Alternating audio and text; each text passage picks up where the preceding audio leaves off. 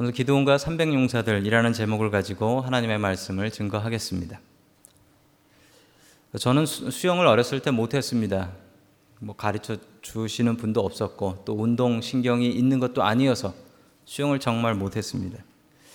나이 서른 둘이었나 저희 큰아들 낳고 나서 수영 배워야겠다 애랑 같이 수영하려면 수영 좀 배워야겠다라는 생각이 들어서 그 근처에 있는 수영장에 등록을 해서 수영장을 다니기 시작했습니다. 정말 어렵더라고요. 저는 머릿속에 드는 생각이 사람이 물에 뜬다라는 것을 이해할 수가 없었습니다. 왜냐하면 물보다 분명히 사람이 무거운데 가라앉아야지 어떻게 물에 뜰 수 있느냐 이런 생각이 있어서 죽은 사람은 왜 물에 뜰까? 이런 고민도 해봤었습니다. 뭐 물에 들어 이런 생각을 가지고 물에 들어가니 뭐 허우적 허우적 발버둥을 쳤죠. 그런데 제가 허우적 허우적 발버둥 치고 제 몸에 힘을 줄수록 어, 저는 잠수하고 있었습니다. 그러자 저를 가르치시던 강사 선생님께서 여자분이었는데 저한테 이러셨습니다. 김동원 씨, 몸에 힘 빼고 물에다가 몸을 의지하세요. 라고 했습니다. 제가 그 말씀에 순종을 했습니다. 그랬더니 물에 뜨더라고요. 여러분, 동일한 경험이 우리 믿음 생활에도 있어야 됩니다. 기도원과 300용사들은 정말 말도 안 되는 하나님의 명령에 순종했습니다.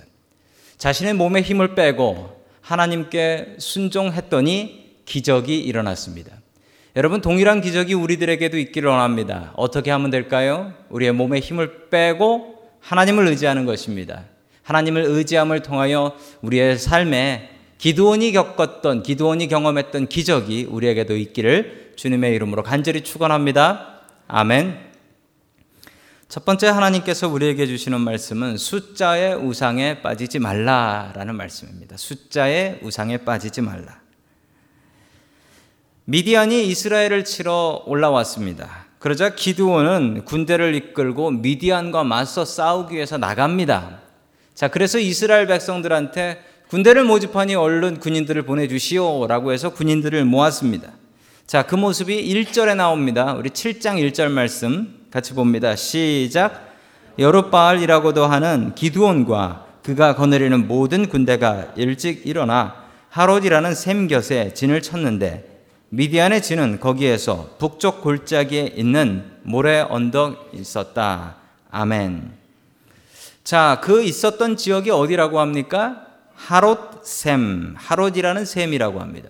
자, 하롯이라는 샘, 하롯이라는 것을 강조하고 있는데 여러분이 하롯이 무슨 뜻이냐면 여러분 화면을 보시면 아, 저게 하롯 샘입니다.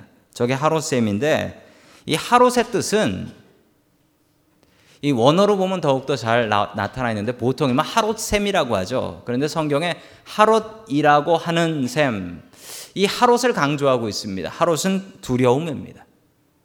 하롯은 두려움이에요.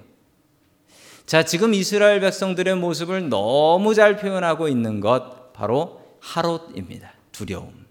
두렵습니다. 뭐가 그렇게 두려웠을까요?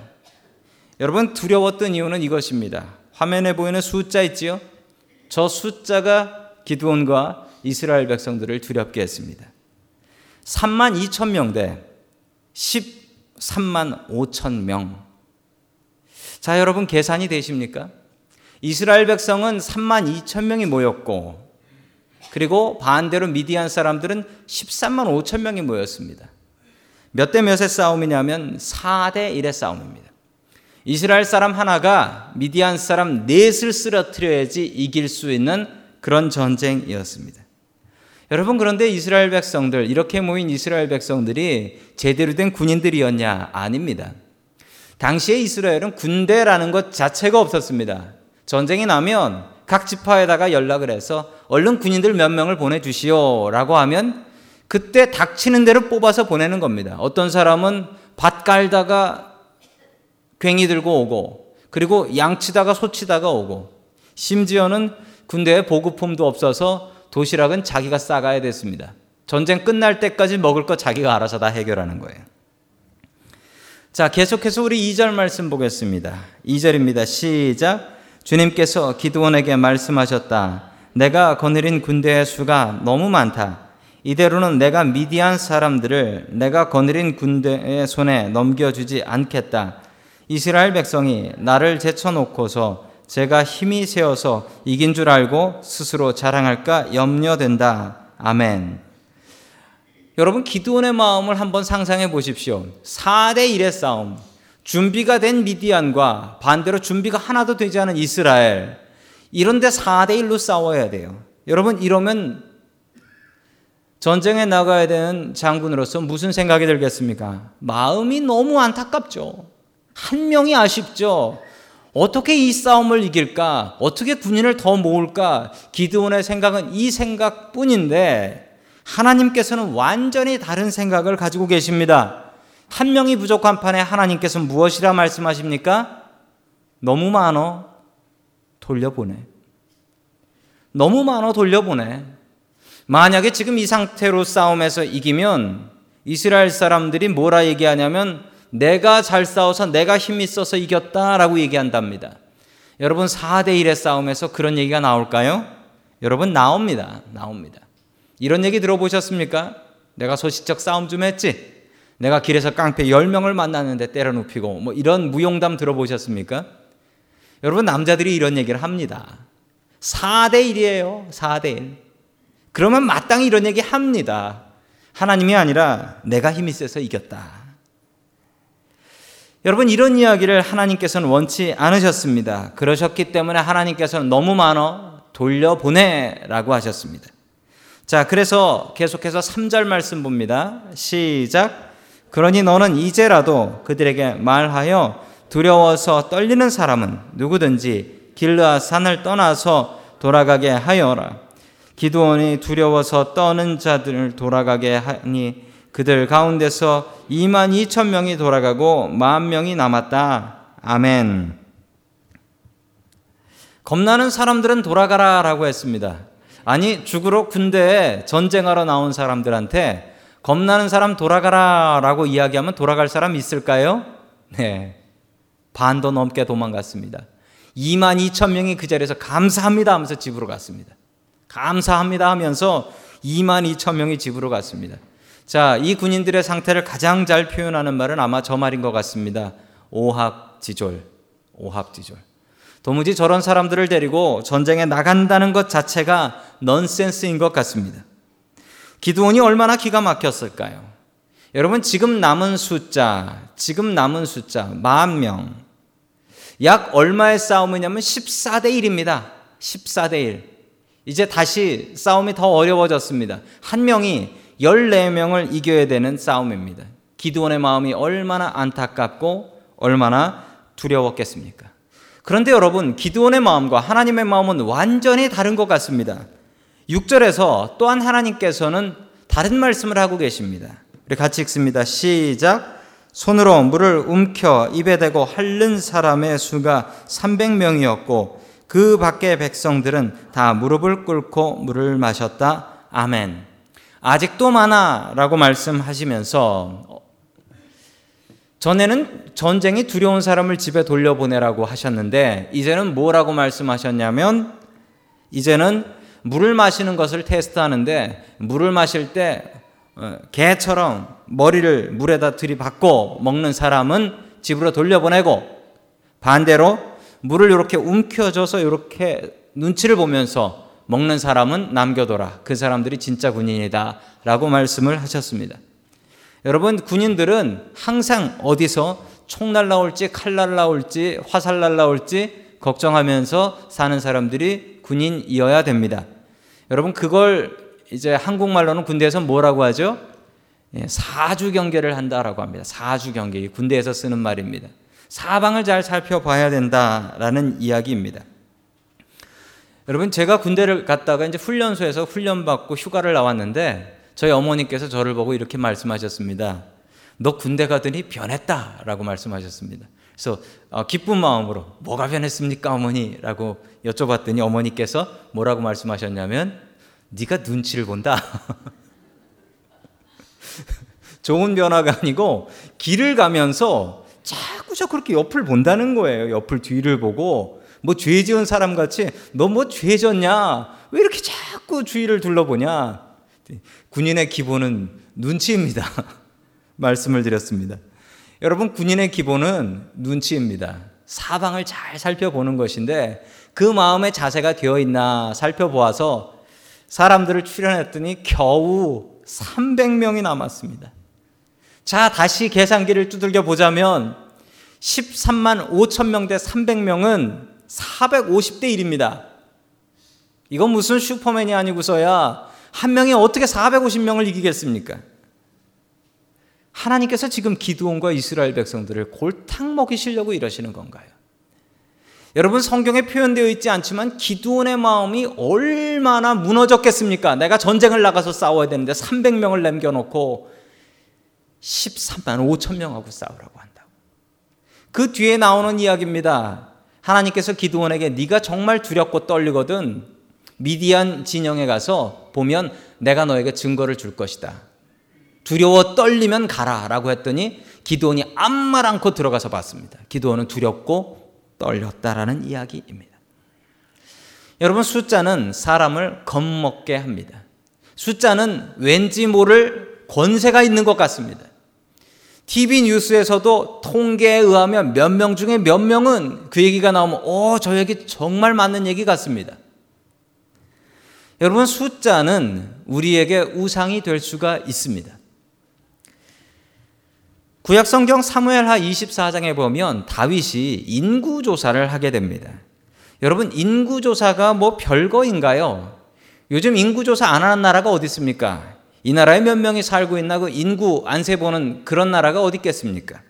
그런데 다윗이 인구를 셌다는 이유로 그 나라에 전염병이 돌고 다윗한테 벌이 내립니다. 수많은 사람들이 죽습니다. 여러분, 사람 수 센 게 죄입니까? 죄가 아니라고 생각하시는 분들은 하나님과 마음이 다르신 분이십니다. 여러분, 왜 사람의 수를 셀까요? 왕이 사람의 수를 세는 이유는 첫 번째 tax 물리기 위해서 그렇습니다. 얼마나 많은 사람이 있으면 세금을 물려서 돈을 얼마나 확보할 수 있겠구나. 아, 든든하구나. 또 두 번째는 군인을 모집할 수 있습니다. 만약에 군대를 모집하면 몇 명의 군인을 모집할 수 있겠구나. 그래, 든든하다. 여러분 숫자를 세는 것을 통해서 하나님을 의지하던 마음이 그래 든든하구나. 여러분 숫자를 세는 것이 우상숭배의 시작이었습니다. 숫자는 우리의 마음을 든든하게 하기도 하고 반대로 우리 마음을 불안하게 하기도 합니다. 여러분 통장의 밸런스 잔고가 얼마 남아 있는지 체크를 하십니까? 체크를 하면서 거기에 숫자가 그건 내가 주머니에 있는 돈도 아니에요. 거기에 숫자가 많으면 내 마음이 평안해집니까? 반대로 그 숫자가 작고 혹은 마이너스가 찍혀 있으면 내 마음이 불안해집니까? 여러분, 숫자는 우리에게 만족을 주기도 하고 불안을 주기도 합니다. 지난주에 뭐 CBS에서 대담 하나가 있어 토크쇼가 있었는데 한국교회 그 홍정길 목사님이라는 목사님이 계십니다. 그 목사님과 대담을 하는데 그 진행하시는 분이 목사님에게 이렇게 여쭤봤습니다. 목사님, 목사님의 목회를 목사님이 한번 평가해 주십시오. 라고 물어봤습니다. 그러자 이 목사님께서 대뜸 뭐라고 말씀하셨냐면 완전 실패지요. 라고 말씀하셨습니다. 완전 실패지요. 아니, 그렇게 훌륭한 목회를 하셨고, 그리고 은퇴하신 뒤에 탈북자를 돕기 위해서 그렇게 애쓰셨고 장애인 사역을 하고 계신 저 성자 같은 목사님이 왜 자신의 목회는 실패다라고 이야기를 하는 것일까? 목사님께서 말을 이렇게 이으셨습니다. 저는 미국에 있는 큰 목사님들 흉내를 내면서 큰 교회 만들려고 했던 것이 가장 큰 후회였습니다. 저는 숫자의 우상에 빠져 살았습니다. 교인이 얼마 나 왔고, 재정이 얼마가 되었고, 이 숫자를 보면서 기뻐했지. 하나님과의 바른 관계, 교회를 하나님과 바르게 세우기 위해서 힘쓰지는 못했던 것 같습니다. 라고 하면서 회개를 하셨습니다. 여러분, 교회에 교인들이 많이 나오면 제 마음이 뿌듯할까요? 네, 뿌듯합니다. 만약에 교회에 교인들이 적게 나오면 제 마음이 괴로울까요? 괴롭습니다. 여러분, 그런 제 마음을 다시 한번 회개했습니다. 여러분 정말 회개해야 될 것은 우리가 정말 기뻐해야 되고 정말 슬퍼해야 될 것은 여러분 통장에 남아 있는 밸런스가 아닙니다. 아이들이 받아오는 성적표를 갖고 여러분들이 기뻐하십니까? 성적표에 나와 있는 숫자가 4면은 기쁘고 3이나 2나 1이면은 슬프십니까? 여러분 사실입니다. 그런데 우리가 정말 기뻐해야 될 것은 우리가 하나님과 어떤 관계에 있는지 이것을 가지고 기뻐해야 될 것이지 여러분 세상에 있는 숫자들을 가지고 그 숫자에 웃고 숫자에 울고 하면서 사시겠습니까? 여러분 기도원에게 남겨진 숫자는 겨우 300이었습니다. 여러분 그런데 중요한 것은 13만 5천 명이면 뭐합니까? 하나님께서 함께 하시지 않으시니까 그 사람들은 100% 지게 되는데요. 겨우 300이면 어떻습니까? 하나님께서 함께 하시니까 300명이 이기는데요. 여러분 몇 퍼센트의 확률을 갖고 있다라는 것이 무엇이 중요합니까? 하나님께서 함께 하시면 우리의 확률은 100%가 되는데요. 여러분 숫자의 우상에 빠져 살지 마십시오. 숫자를 가지고 기뻐하고 숫자를 가지고 슬퍼하지 마십시오. 여러분 우리가 하나님과 어떤 관계로 살아가고 있는지 하나님과 나의 사이가 어떤지 그것을 가지고 기뻐하시고 슬퍼할 수 있는 저와 여러분 될 수 있기를 주님의 이름으로 간절히 축원합니다. 아멘. 마지막 두 번째로 하나님께서 우리에게 주시는 말씀은 순종이 기적을 이룬다라는 말씀입니다. 순종이 기적을 이룬다. 이제 부대가 만들어졌습니다. 기드온과 300명의 용사들입니다. 미디안은 반대로 13만 5천 명입니다. 여러분 이렇게 숫자가 차이 날 때는 전면전으로 제대로 토럴 워로 제대로 붙을 수는 없죠. 하나님께서 전략을 하나 짜 주셨습니다. 그 전략이 16절에 나옵니다. 우리 16절 말씀 같이 봅니다. 시작. 그는 300명을 세 부대로 나누고 각 사람에게 나팔과 빈 항아리를 손에 들려 주었다. 빈 항아리 속에는 횃불을 감추었다. 아멘. 300명을 100명씩 나눴던 것 같습니다. 아마도 세 그룹을 나눴다고 하니까 한 100명, 100명, 100명 이렇게 나눴던 것 같습니다. 그리고 무기를 나눠주는데 그 무기가 독특합니다. 무기가 첫 번째 나팔, 두 번째 빈 항아리, 그리고 그 속에 횃불, 요세 개를 보급품으로 무기로 나눠 주었습니다. 아주 독특한 무기죠. 이 무기로 무엇을 하겠습니까? 계속해서 18절 말씀 같이 봅니다. 시작. 나와 우리 부대가 함께 나팔을 불면 너희도 적진의 사방에서 나팔을 불면서 주님 만세, 기도원 만세 하고 외쳐라. 아멘. 여러분 엉뚱하게도 엉뚱한 무기를 나눠주면서 300명의 부하들에게 내린 명령은 나팔을 불고 항아를 깨면서 주님 만세, 기도원 만세라고 소리를 지르라라는 것이었습니다. 가서 적진을 공격하고 적의 대장을 사로잡고 화살을 쏘고 칼을 가지고 가고 이런 이야기는 단 한마디도 없는 아주 말도 안 되는 넌센스 같은 명령이었습니다. 몰래 살금살금 가다가 걸리지 않기 위해서 애써야 되는데 그 적진에 가서 밤에 소리를 지르고 불을 켜라라는 것은 나 잡아 가시오라는 것이죠. 그런데 기가 막힌 것은 이 300명의 군인들이 이 명령에 순종을 했다라는 사실입니다. 왜 순종할 수 있었을까요? 여러분, 그 많은 사람들을 집으로 돌려보냈기 때문입니다. 그 사람 모두 있었으면 여러분, 이스라엘 군대는 이 명령에 다 순종할 수가 없습니다. 순종할 만한 사람만 300명 뽑았기 때문에 이 일이 되는 것입니다. 될 사람을 데리고 싸움에 나갔기 때문에 되는 것이죠. 여러분 군인을 뽑을 때 기준이 뭡니까? 여러분 군대 중에 뭐 특수부대라는 부대들이 있어요. 그런 부대에서 사람을 뽑아갈 때 훈련소에서 어떻게 뽑아가는 줄 아십니까? 물 먹어보고 그 물 먹는 모습을 갖고 뽑지는 않습니다. 뭐로 뽑냐면 딱 세워놓고 덩치 좋은 사람 있으면 너 나와, 너 나와, 너 나와. 그래서 데려갑니다. 그래서 등치 보고 이 체격 있고 이런 사람들을 뽑아가요. 여러분 그런데 이런 군대가 어디 있습니까? 물 먹는 거 보면서 물 먹는 자세로 뽑았다는 것은 여러분 이 싸움이 힘으로 싸우는 싸움이 아니라는 것을 하나님께서 가르쳐 주시는 것입니다. 마음이 중요하다. 그 가장 중요한 마음은 하나님을 의지하는 마음이다라는 것이죠. 명령을 받았을 때 순종할 수 있는 자세, 그 자세가 있어야만 이길 수 있는 전쟁이라는 것입니다.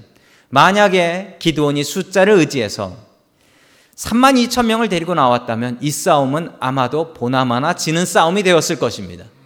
그런데 순종할 수 있는 300명을 데리고 나오니 이 싸움은 이길 수 있는 싸움이 되었습니다.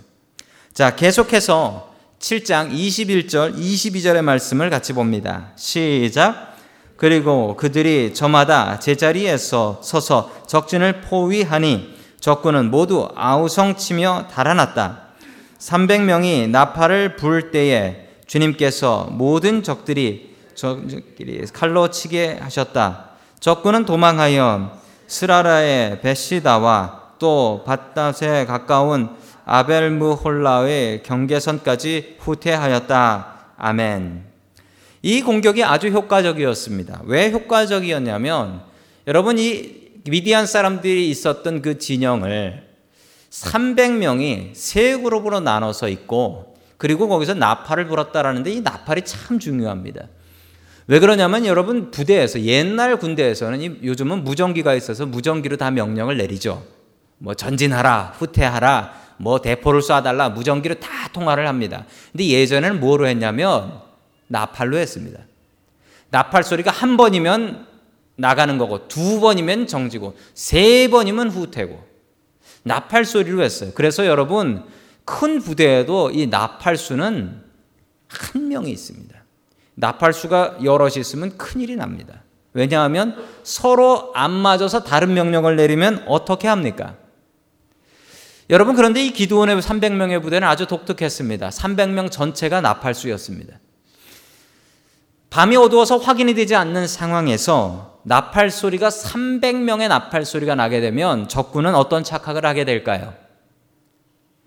저 300명의 나팔 소리면 도대체 저 뒤에는 몇 명의 군인들이 있을까 두려워 떨겠죠.